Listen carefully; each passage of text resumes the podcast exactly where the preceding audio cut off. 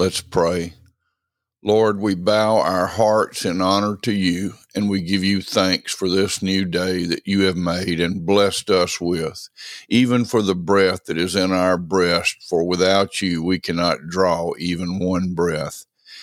Help us to trust in you with all of our heart, soul, mind, and strength, and not to look to our ways, but in all our thinking, speaking, and doing, may we acknowledge and look to you not turning aside from you in any way.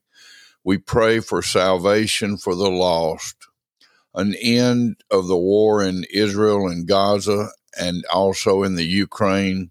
We pray for the sick to be healed and the brokenhearted to be comforted.